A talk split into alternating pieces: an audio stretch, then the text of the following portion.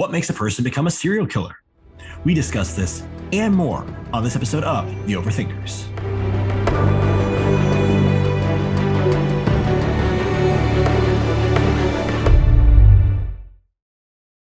Hello, thinking people, welcome to The Overthinkers, home for the creative intellectual. I'm your host, Joseph Holmes, filmmaker, film critic, humble narcissist, and with me as always is my brazenly bashful co-host, Nathan Clarkson, actor, author, filmmaker, and not so humble narcissist. Good cop back. Yeah. Today we're going to talk about, speaking of narcissists, what makes people become serial killers. I'm bonkers for eating you alive. No!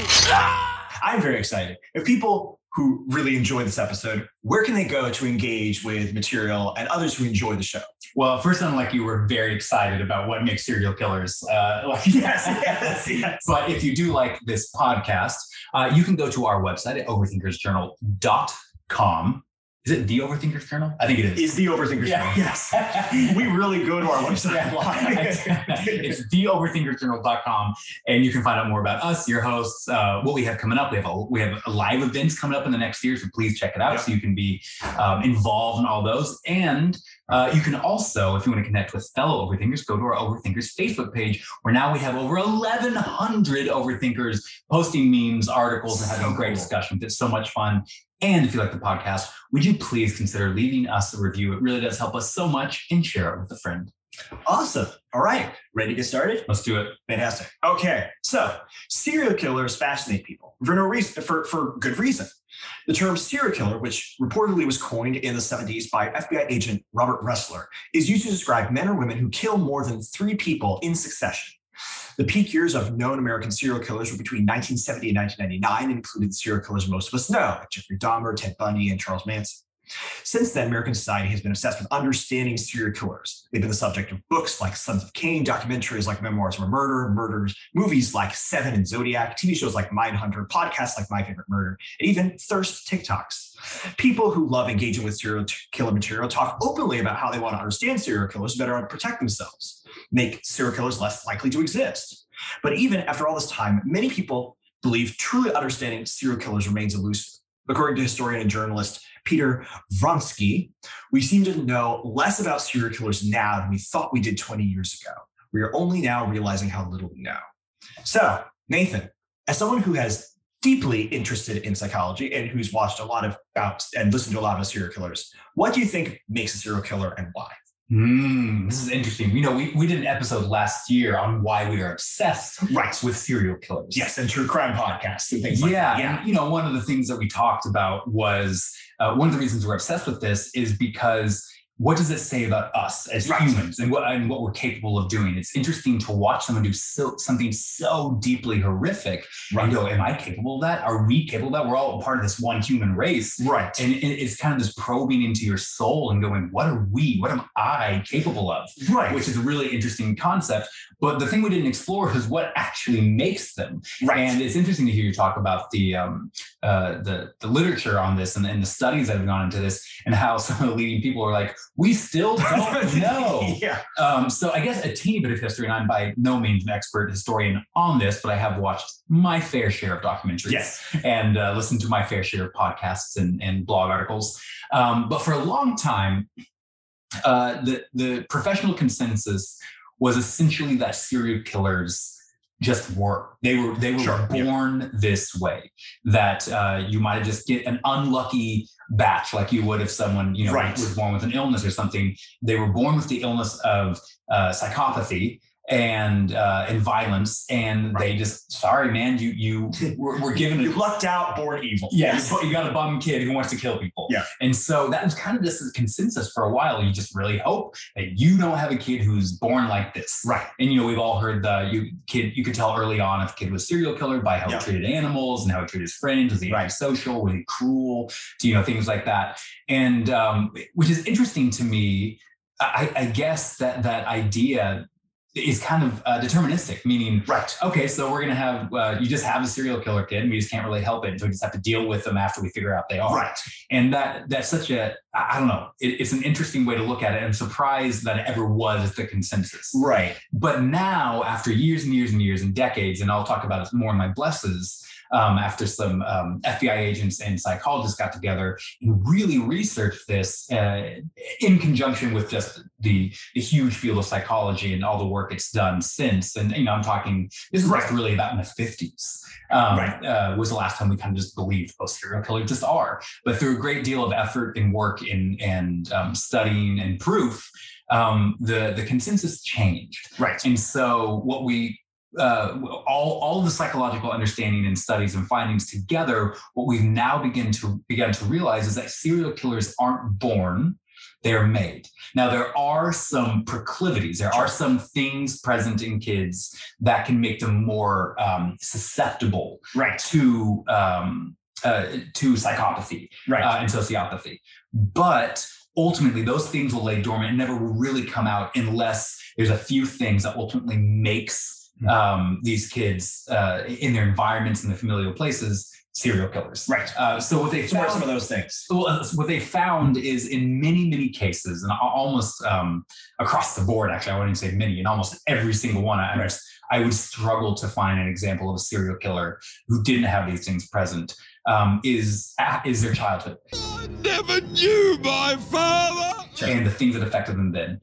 And all psychology, we're learning this now, we're implementing to our therapy practices, but we are just discovering how important childhood is in all of our lives and all our developmental lives, emotionally, mentally, but especially in the young lives of serial killers. And what was present was very often some form of abuse, typically sexual or violent, and very often, almost always, there is some sort of extreme abuse. Right. Now, this does not mean that if you or someone you know has faced abuse that you're going to become a serial killer.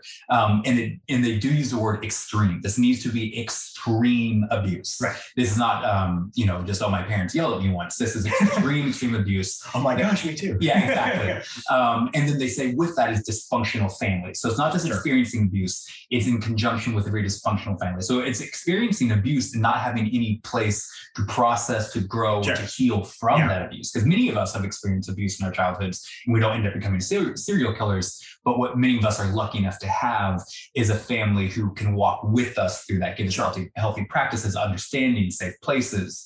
And so it's abuse present with really detrimental family situations. And then one of the things they found, they haven't found this in all of them. I'm less inclined to believe it has a huge thing to do, but they have found a correlation between head injuries early on in childhood. And so basically what we found out is over the course of the last 50 years is serial killers aren't born, they are made, and they're made within the first 5 to 10 years of their lives. And I think this is way scarier, to be honest, than thinking that serial killers are born. Sure. No, so this is really, there's been a lot of really interesting things, and there's a lot of really interesting literature, and you did a really good job of giving that arc of like what we thought before, and then what we thought starting, because starting in the 1970s, you had this aspect of there was an explosion of the amount of serial killers. And so then people were like trying to study it more. It's like, there's so many of these things happening and people happening. And people wanted to understand it. And so that was really good how you described the art. One of the really interesting things about this you pointed out is the fact that there's a lot of people who have experienced abuse who don't end up becoming serial killers. In fact, there are people who've experienced comparable abuse. Yes. Serial killers who don't end up being serial killers. So there is a neuroscientist, I think his name is James Fallon, who wrote the book The Psychopath Inside. So he's a self-diagnosed psychopath actually himself. Oh, was an ethical psychopath. I read about it. And so one of the things he talked about is that there's a lot of people who have the psychopath gene, but they don't end up actually ever becoming psychopaths. So they oftentimes. But that thing is this. So what he talked about is it's oftentimes a combination of having the psychopath proclivities, like you're talking about, and then having a really bad upbringing, and having, or at least early childhood, is one of those two combination things. But that actually leads to something else, which is another interesting nuance to this discussion. I think it's Peter Vronsky, who I mentioned earlier, the author of Sun King. One of the quotes he has, I think, is really fascinating. Is he says that really the thing we have to explain is not why are some people serial killers, but why are more people not serial killers? Oh, interesting. Because he said, does talk about that. It's not really so much, this is the quote, it's not really so much that serial killers are made. It's the fact that so many of us are unmade. Who never actually culminate because it's a survival advantage to be able to kill lots of people. You're the species, I'm the extinction. In an evolutionary sense. Yes, it's like to be able to do that and kill before you're killed yourself. So the thing is, and this is something we talked about earlier, which is like, are people born good or evil? Peter Tremblay, the psychiatrist, did this experiment, found that most people are at their most violent when they're two. So like, yes. And so like, cause they're like, they really want to punch, bite, kick and to get what they want. But most people are socialized out of that. But a few people don't hit your sister. Yeah. Cause it's like, no, that's not actually how to get what you want. Yeah. Because in fact, you won't get what you want. Exactly. If you do that. And so most of us are socialized out of that. But for some reason, serial killers are not. Well, and that's what I want to say real quick. I'm going to interject is a lot of times when we think about problematic home lives. Right. I think, they must be poorer, or they must be, this. You get this movie image in your head of a beaten down house and the wrong side of town. No. In fact, detrimental home lives very often. Some of these serial killers, they were raised in nice homes, in good neighborhoods. Yes, which is really interesting.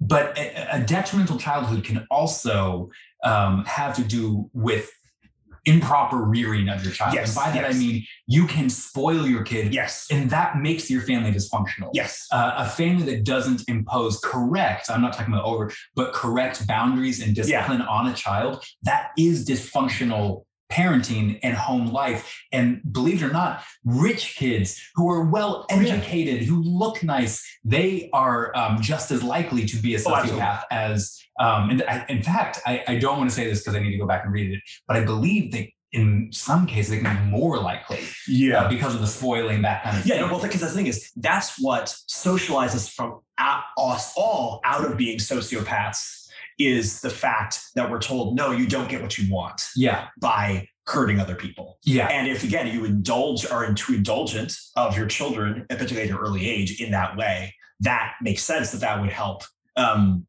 keep you on that path of doing that. I think there's this philosophy of parenting that is essentially, as long as my kid has food and I give him nice stuff and he has a place to sleep at night, then that's all I need to parent. And then they, whether it's a psychopath or not, they raise, a terror who's just an awful, amoral person. And how did this happen? Because you didn't parent them. Right. You didn't parent them right. So you didn't realize, maybe because you were affluent or whatever it might be, but you were actually had a dysfunctional, very dysfunctional home life. And that mixed with trauma, mixed with any kind of biological thing there is, can create a serial killer. Yeah. And that's really scary. It is, Well, so this is another thing that you point out is that some of the stereotypes we have about like where it comes from. Yeah. Whereas, because one of the things that I forget who it was, they simply Rolling Stone article about why it was peaked between 1970 and 1999. But there is a lot, and this was the Guardian article, what makes a serial killer? They have a couple of things is that we used to have this idea that other things that typically serial killer was white and male. One of the things they're finding now is, again, there's a lot more, for example, black serial killers that we thought were, but typically people serial kill people within their own ethnicity, and nobody really cared about really abuse. And so nobody really actually, when there's a black person who died, we didn't put the news coverage on it. Yeah, that's something we're still talking about today. That's what we're still talking about today. And also the inequity between news coverage of victims. Exactly. So there were a lot that we were not catching and because we were not hearing about victims. Also, there are a lot more women serial killers than we thought there were, because typically what women do, what typically they are finding now is that what women do is that they will manipulate somebody else into killing for them. Can that be counted? I don't know, but they're starting to realize that is something that we're finding about other ways of being a serial killer or things trying to kill. You got to make sure I don't get manipulated into killing people. Exactly. I figure. Kill them. Because I told you to. Because you told me to. But so there's a lot. And now we're actually also finding out that there's a lot of people. We used to think it was people in the 30s who would do the serial killing for the most part. And now they're finding a lot of older serial killers. Really? Yes. That's like a midlife crisis thing. I haven't done that in my life. Exactly. I'm going to go murder 17 people. But that's why we're saying this. Okay, what type of person is likely to be a serial killer? What demographics are they? And it turns out you're saying almost everybody. Yeah. Is black, white, male, female. We all have this old. We have this proclivity for evil. Right. Exactly. Given the right circumstances. For some reason, it seems to be, and one of the things that is difficult is that a lot of times when we're looking at people's childhoods and the serial killers' childhoods, a lot of what we know is from self-reporting. Mm. And we don't know how much they're lying about. Interesting. And but here's the thing I would say that actually combats that for me. Please. Yeah. Is that what they found, because, they... there's tons and tons of interviews they do with these serial killers. Yes. You can even watch them on YouTube. You can watch, Ted Bundy being interviewed. And of course, serial killers typically have sociopathy, and they can have, they can lie about things. Yes. But what's interesting to me is that they all tell the same story. Sure. Now, I'd be more inclined to believe that they were lying if one of them said it or a few of them said it. But when all of them typically have the same origin story, that makes me think there could be some truth to that. Well, particularly since they were, the initial interviews were, they weren't hearing each other's stories initially during that time period. I think one of the things what's interesting is also the fact that most of the serial killings we saw happened during a particular time period. Here's the 1970s through. Or the ones we think about. Well, and also a lot of people who are catching serial killers have seen the rates have dropped. I was going to ask that question. Have rates of serial killings dropped? Yes, they have dropped. But a lot of the reason is just the simple thing of we've gotten better at not doing the things that make it likely that we'll be victims of serial killers. Well, I'll also say we've gotten better just with technology and catching them. Yes. We're going to catch them much sooner than we would, say, in the 30s, 40s, or 50s when we didn't have the forensic technology we have now. So we can put a stop to this before they get to number, 43. We can stop it at 2 or 1. Exactly. But the thing is, the thing about the 1970s and stuff like that is it was a time in our society where we had just started actually really getting into a very transient and society where not a lot of people knew each other. One of the things is that, one of the ways that serial killers used to kill people a lot was picking up hitchhikers. Yeah. And the thing is, nobody does hitchhiking anymore. And I'm okay thus far. So, but people stopped hitchhiking as much, because they were afraid of getting caught by serial killers. Yeah. And that's why sadly, they started switching to killing sex workers. Yeah. Because it's like, okay, that's where there's still more anonymity, where there's still some of this. And a victim who's vulnerable. Victim who's vulnerable.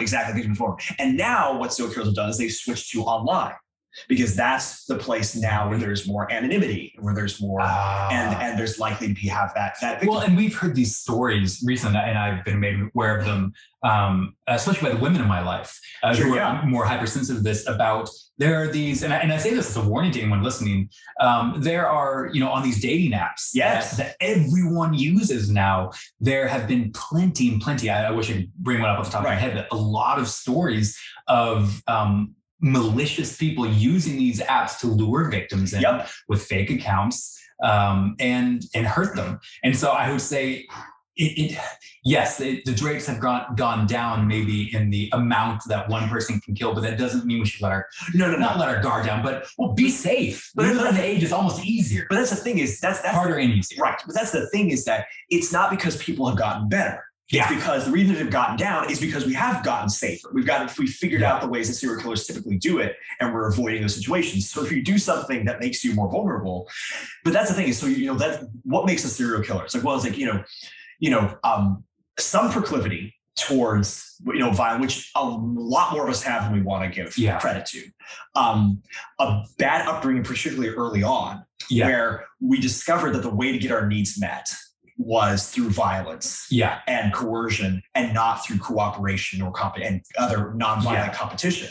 And there is, again, like another thing that happens to people in their teen years is that we do, and this is something was in Billion Wicked Thoughts. They talk about this a lot, is that you do get, when you start having sexual thoughts, you do start in puberty, you do start get certain triggers. You do develop certain things. And if you don't have a family or a mentor or a community to guide you through this. If you're having positive feelings towards violence already, that could be one of your sexual triggers at that time. But yeah, if you have, for some reason, bad things in your upbringing and a proclivity towards violence, that definitely makes you more likely to become a serial killer. Well, and let's talk a little bit about these things. I want to talk a little about the upbringing and some of the aspects that we know to be present in that's a good sociopaths and psychopaths.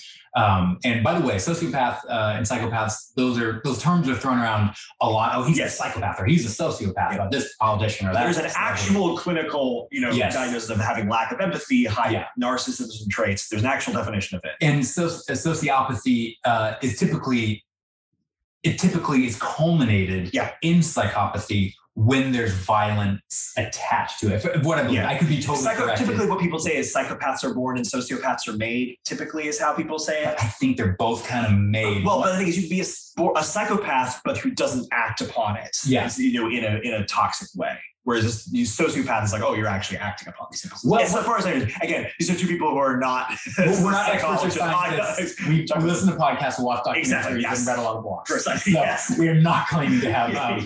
But from what I understand, I think they're both made, and one is more of an extreme, and it has a violent component attached to it. But what I understand about both of these things, I've always heard this about when you bring up psychopaths or sociopaths, they're very charming. Yes. Everyone says they don't look like the guy from Saw who's going to come at you with a knife, or who's creepy. And, we have these ideas sometimes of, antisocial, unattractive, creepy guy. Yeah. And, but now we kind of have this new understanding of psychopaths, especially through the decades in American history, which is they're charming. And very often they are. They know what to say. They know how to say it.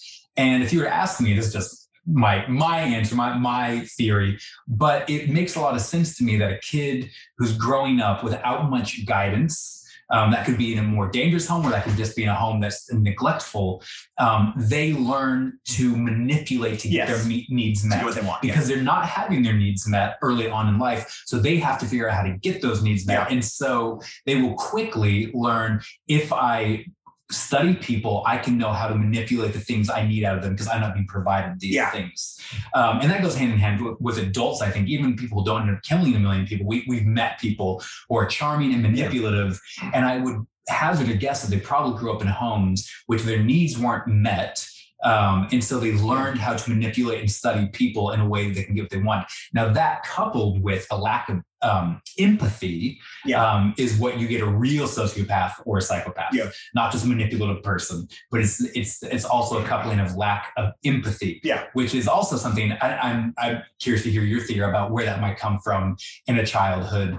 But is empathy taught? I don't know. I think it's kind of a natural thing, but I think you can have traumatic events or things happen, or familial events happen in your life that train it out of you. Sure. That if I'm empathetic, I won't get what I need, or I'll get punished.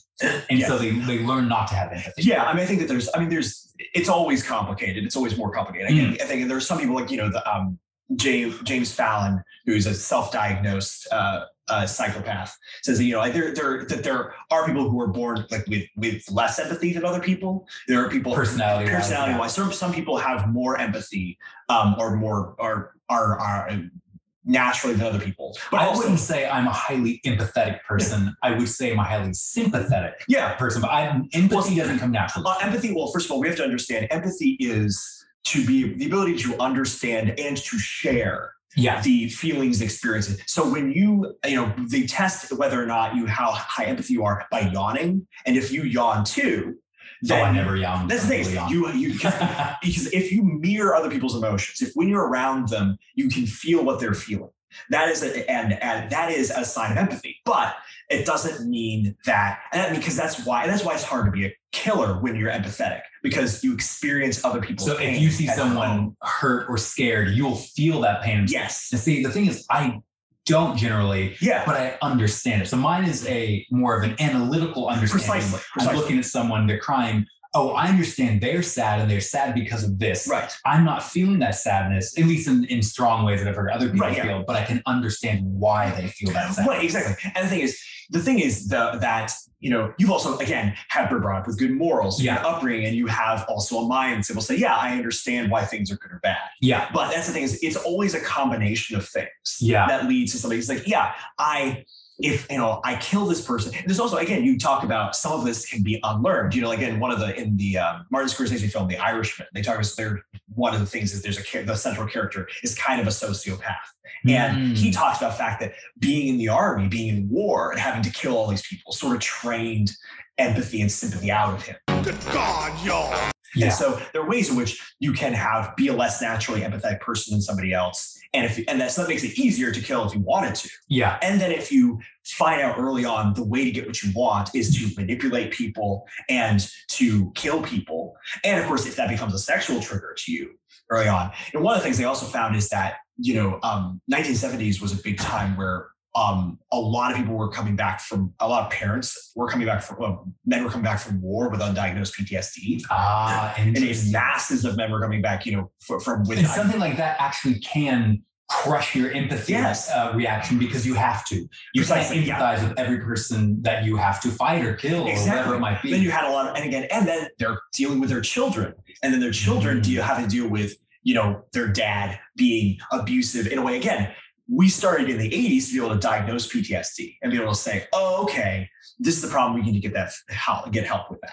And so I think that there's a lot of contributing factors to somebody, or I should say, there's a lot of contributing factors to not having the proclivity of violence socialized out of you. Now, here's one thing I want to let's do it. Kind of explore before we wrap this up. We talked about, you know, and one of our previous podcasts, why we're interested as the quote unquote norm, why we as a society are interested in serial killers and true crime, things like that. And then today we've talked about a little bit about, and there's so much more, you should all research on this, but how serial killers are made or where they come from. Now, I guess I want to dive a little bit into why do they do what they do? Knowing that so we've established that they might come from, dysfunctional homes, abuse, maybe even biological factors, or genealogical even. Why do they do this? Because we're all about the why question, the overthinkers. Why would a human, and very often who presumably has everything they need, I'm not speaking emotionally, I'm speaking physically, why would they go out of their way to kill multiple people? Why is this something that humans even do?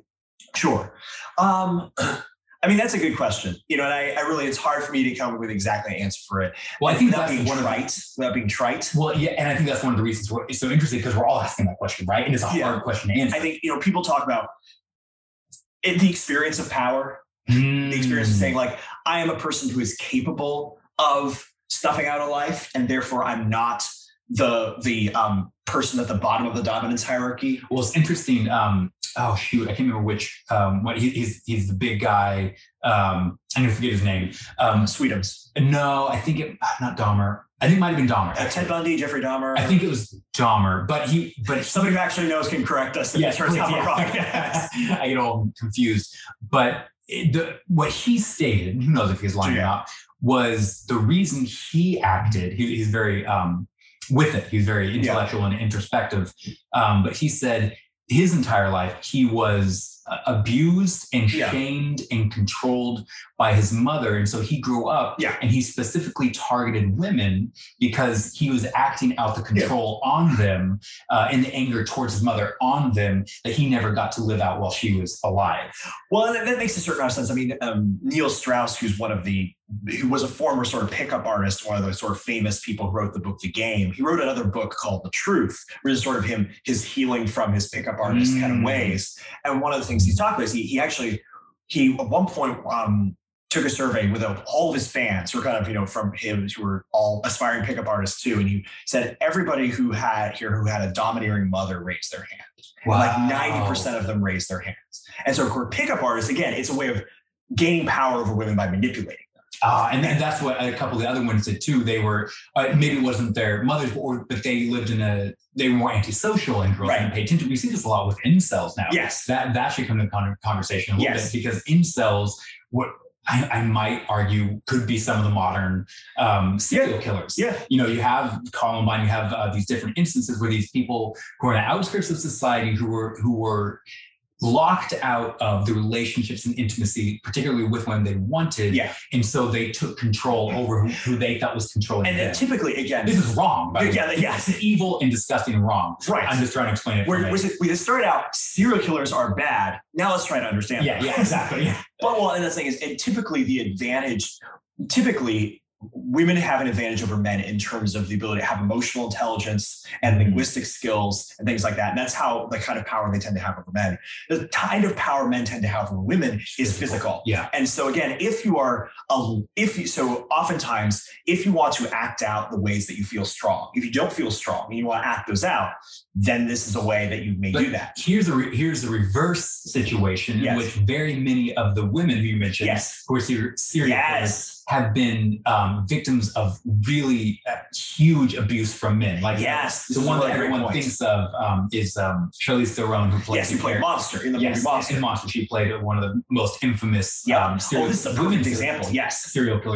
and she was egregiously abused by men, which ultimately led her from a young age, by the way, led her to take that out on men.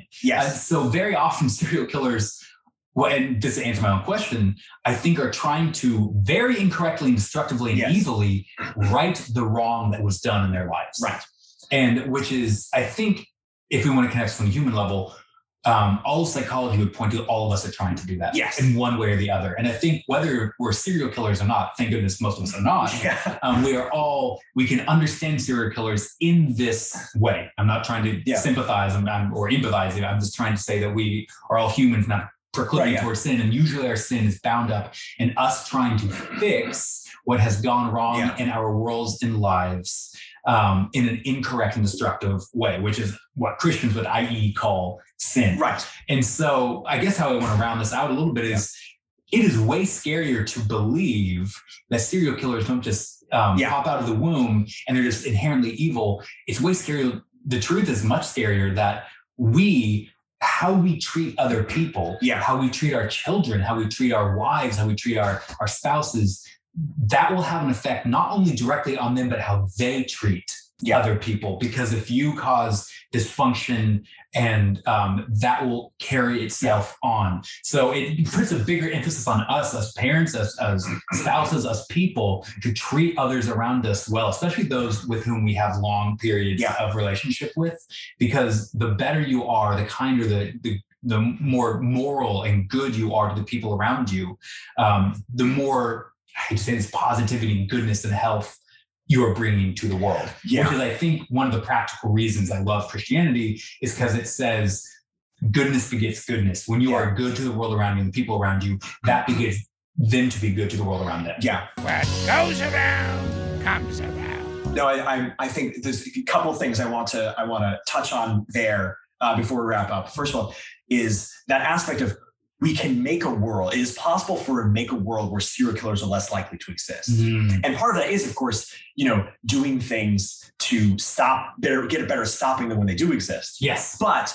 and that's great. We're getting really a lot better at that. That's damage control. That's damage control. Exactly. But it is possible by being good people, by making, a world where people are capable of getting their real human needs met. Yes. Without resorting to violence and control, and without making it less likely for people to abuse other people. Doing that, we make a world less likely for serial killers to exist. Yes, and that is a way of being heroic that everybody can actually. And you can do it right now. You can do it right. Yeah, you can do it by not objectifying the woman on the app that you just want something out of. You can do it by being kind to your brother. You can do it by not simply using other people to get your needs met and not treating them as if they're a human being. You can do it by loving your children well and seeing that it is valuable. Yeah. So it's setting good boundaries, but also not being abusive. These are simple things we can do right now. And if everyone did it, we'd have far less to do. That is a sort of what Madeleine L'Engle talked about in Wrinkle in Time. That is a way of fighting back the darkness. And that doing that. But also I want to put it inversely. If you are a person who has been abused and not gotten your needs met, not taught what good ways to get your needs met, and you do not act upon your own darker impulses, that is an act of heroism. Absolutely. That you are doing every day. And I think that is, those are ways that we can be heroes in this time and fight back against this kind of darkness, is by fighting against those impulses ourselves and learning constructive ways to get our needs met, and also not passing that trauma on to other people. That is the way that you make those serial killers less likely to exist. Well, and I'll put it in religion language. Please do. Love it. Which is, that is how we build the kingdom of God. Yes. Ultimately, because God's kingdom doesn't have killers. And yes. It has people, life givers. And yes. So when we actively take part in bringing life to the relationships and world around us, we are actively right now building the kingdom of God. Hallelujah. Amen. How do we get from serial killers to little theology there? Really easily. Yeah. It's awesome. Really easily. True.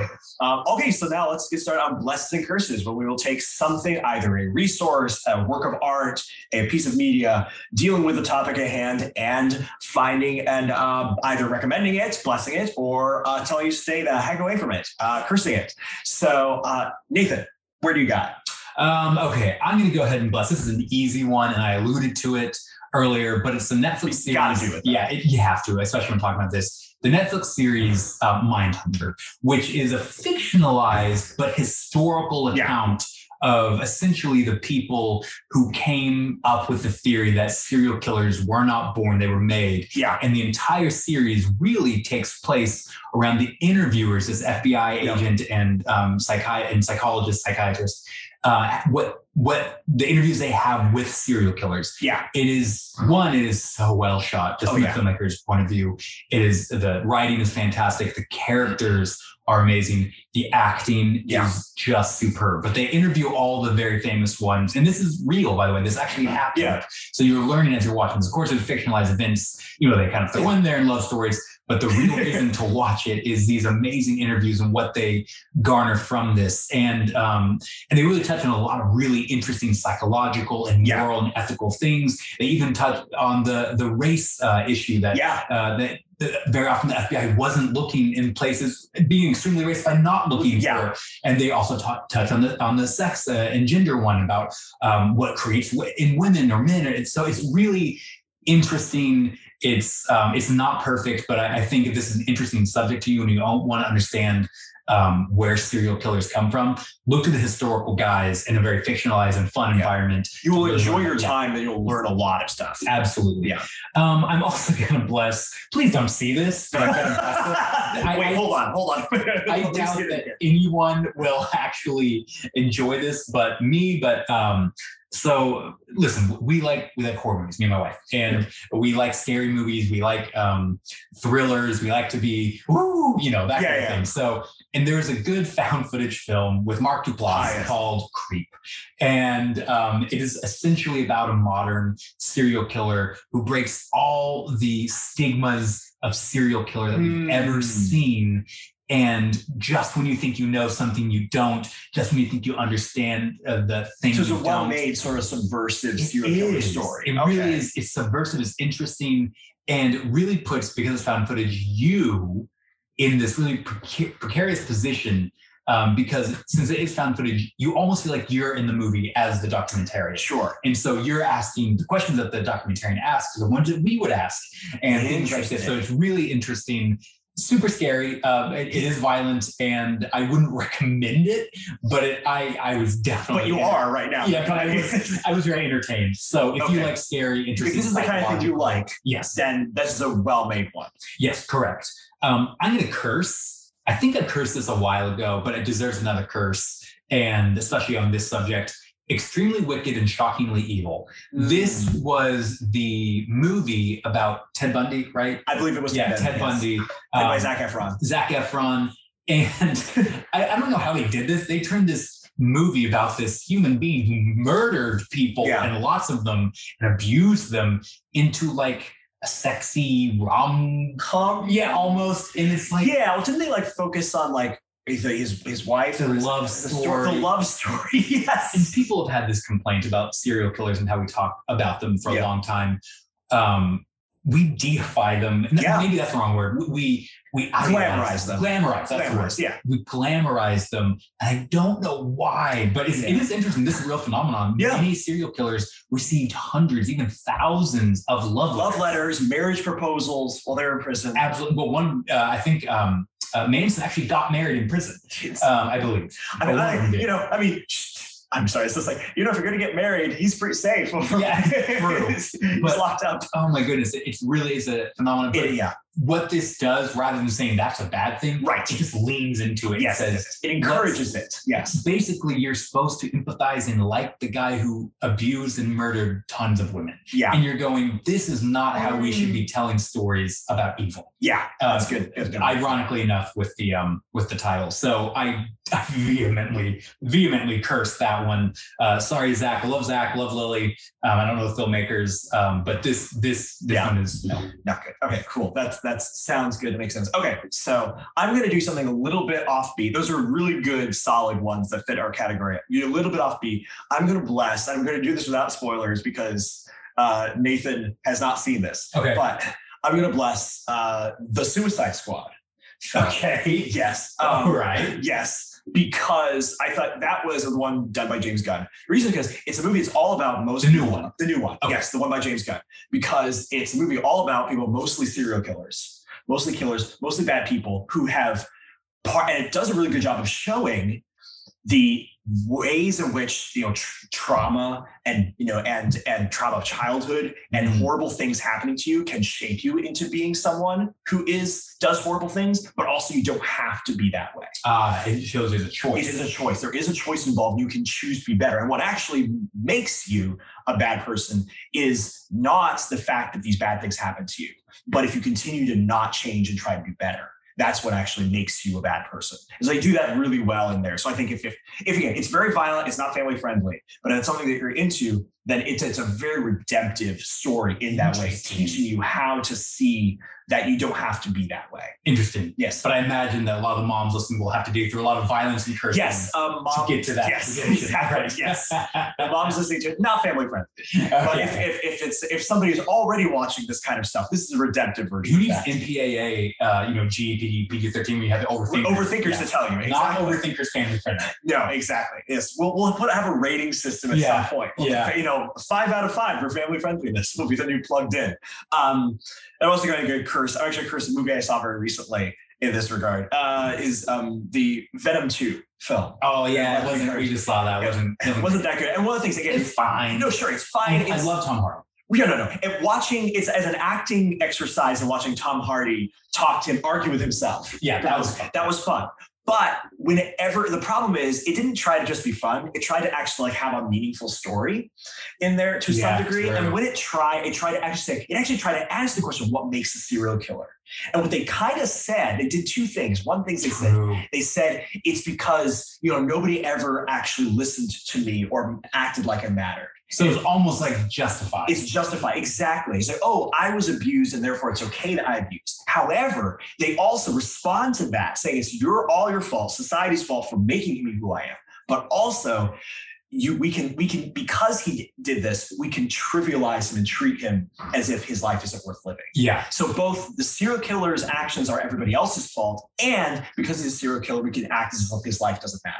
So he did both of those things at the same time. And I was like, that's ugly. And it was fun though watching Tom Hardy and Woody Harrelson try to out crazy each other. Yes, certainly. If you're looking at it from just that perspective, I agree with you. I would watch a movie that's just the two of them in a room, out crazy each other, and that would be a great movie. But when it's trying to, that's the thing is, it didn't embrace that. It just tried to act like it was asking deep questions, and it didn't.